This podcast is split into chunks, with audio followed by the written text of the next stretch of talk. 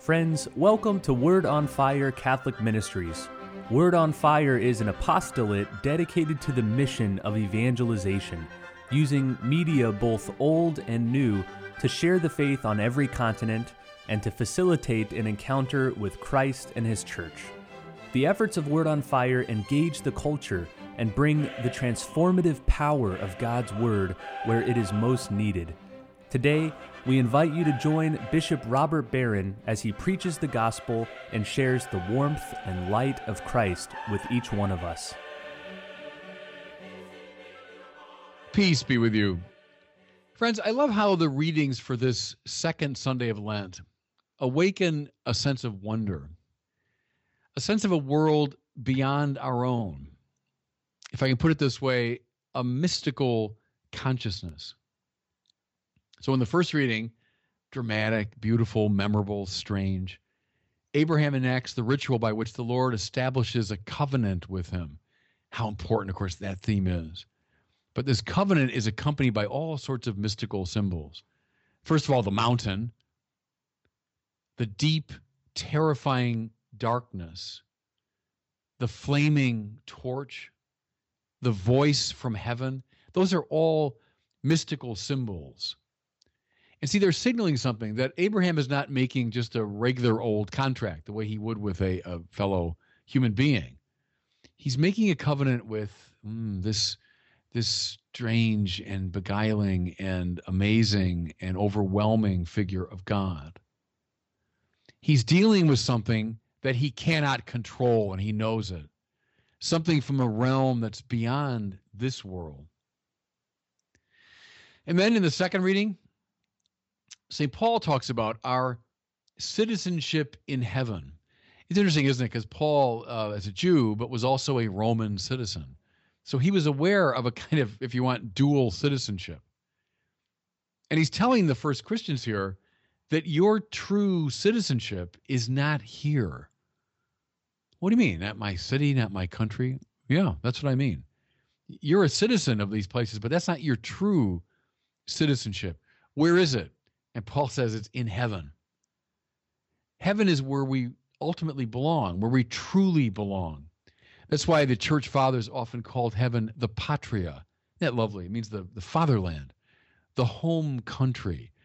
I'm going home when I go to heaven. And Paul scolds his listeners and readers for being exclusively preoccupied with what he calls earthly things.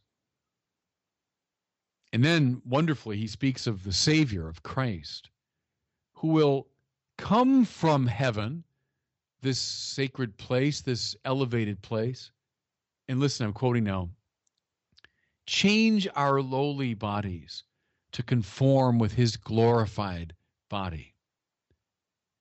Well, what does that even mean? We're not entirely clear.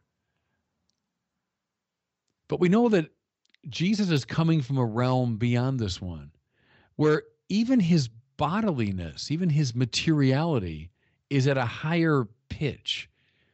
It's transformed, transfigured. It's appropriate to this higher place, just as our bodies now are suited for this world of ours. Finally, Paul's suggesting, isn't he, that our familiar world, this embodied world that we live in, is not the final reality. See, both these, these readings are trying to shake us out of a kind of complacency. There's more to it than meets the eye. And then, most magnificently, we have the even more beautiful, beguiling, and strange account of the transfiguration of the Lord in our gospel reading. Mind you, as in the Abraham story, we have the mountain, we have the darkness, we have the voice, we have the dazzling light, all spiritual symbols that speak of the breakthrough of a higher world. Look at the mountain first, by the way. Mountains in the Bible show the meeting place of the ordinary and the extraordinary. It's an elevation from what we're used to. It's a descent of the divine, and they meet on a mountain. Hence all the mountains we know in the Bible, you know, Mount Sinai, also called Mount Horeb, uh, the Mount of the Transfiguration in the Gospels, the Mount of Beatitudes, et cetera, et cetera. Mount Zion, probably in the in the fullest sense. What's the darkness show in both Abraham and, and the uh, Transfiguration story? Well, it shows that we're not in charge. That's why, you know, closing your eyes is important in prayer, isn't it? Because you, you impose darkness on yourself, as though to say, I'm no longer operating in the world where I feel real confident. I can see everything. I can move around. I can manipulate things. Suddenly it's dark. Well, you're you're thrown for a loop appropriately, as we always are in the presence of God. The voice, well, that God speaks. God is speaking. He's breaking through into our ordinary experience. You know, Vatican two, quite rightly, put a great stress on the implications of the Christian faith for this world. Commitment to social justice, concern for the poor, even an interest in, in the planet that we live on. All, by the way, strongly emphasized by our current Pope, Pope Francis. And these are indeed concomitants of a lively Christian faith. Deeply believing Christians are indeed concerned for social justice, the poor, the planet, et cetera. However, let me stress this. Nothing in the Catholic tradition, including Vatican two, would ever sanction a forgetfulness of the properly supernatural preoccupation of Christianity.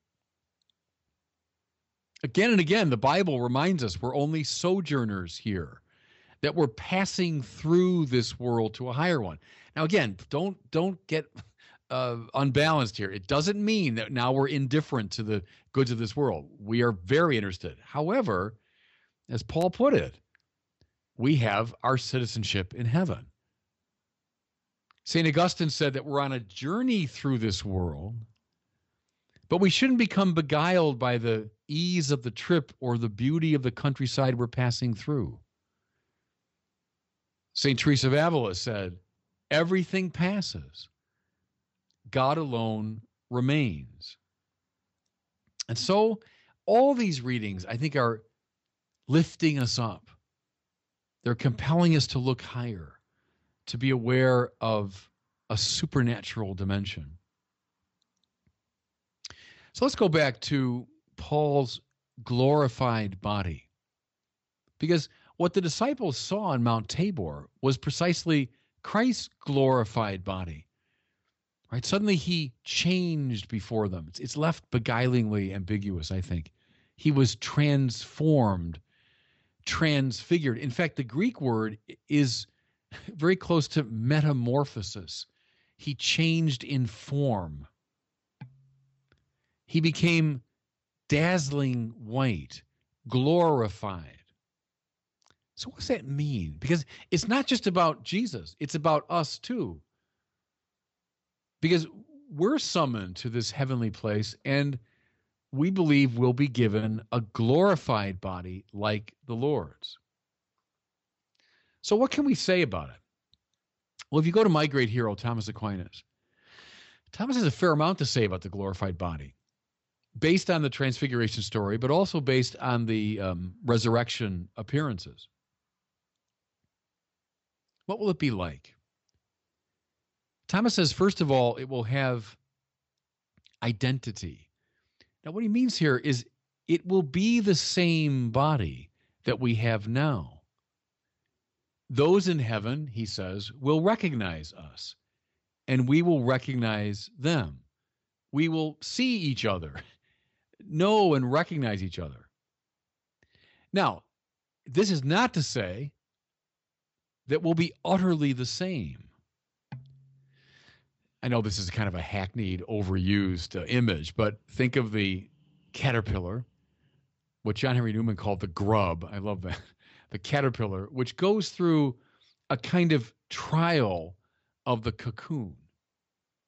Think of this cramped existence in a cocoon, only to emerge as something altogether more beautiful and more powerful. The caterpillar becoming a butterfly, now able to fly, and looking like one of the most splendid things in creation.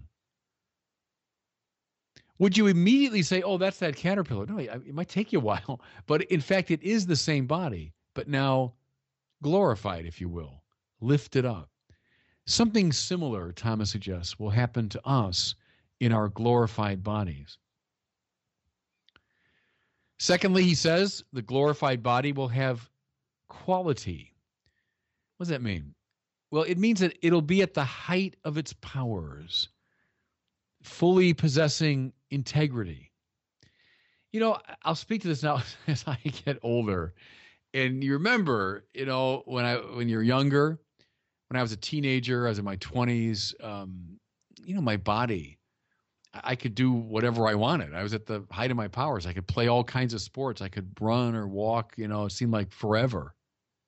And then as you get older, we all know this, your body just begins to lose some of this flexibility, agility. It gets heavier. It gets less responsive. Your body begins to lose its powers. The glorified body, Aquinas says, will be full, integral, powerful,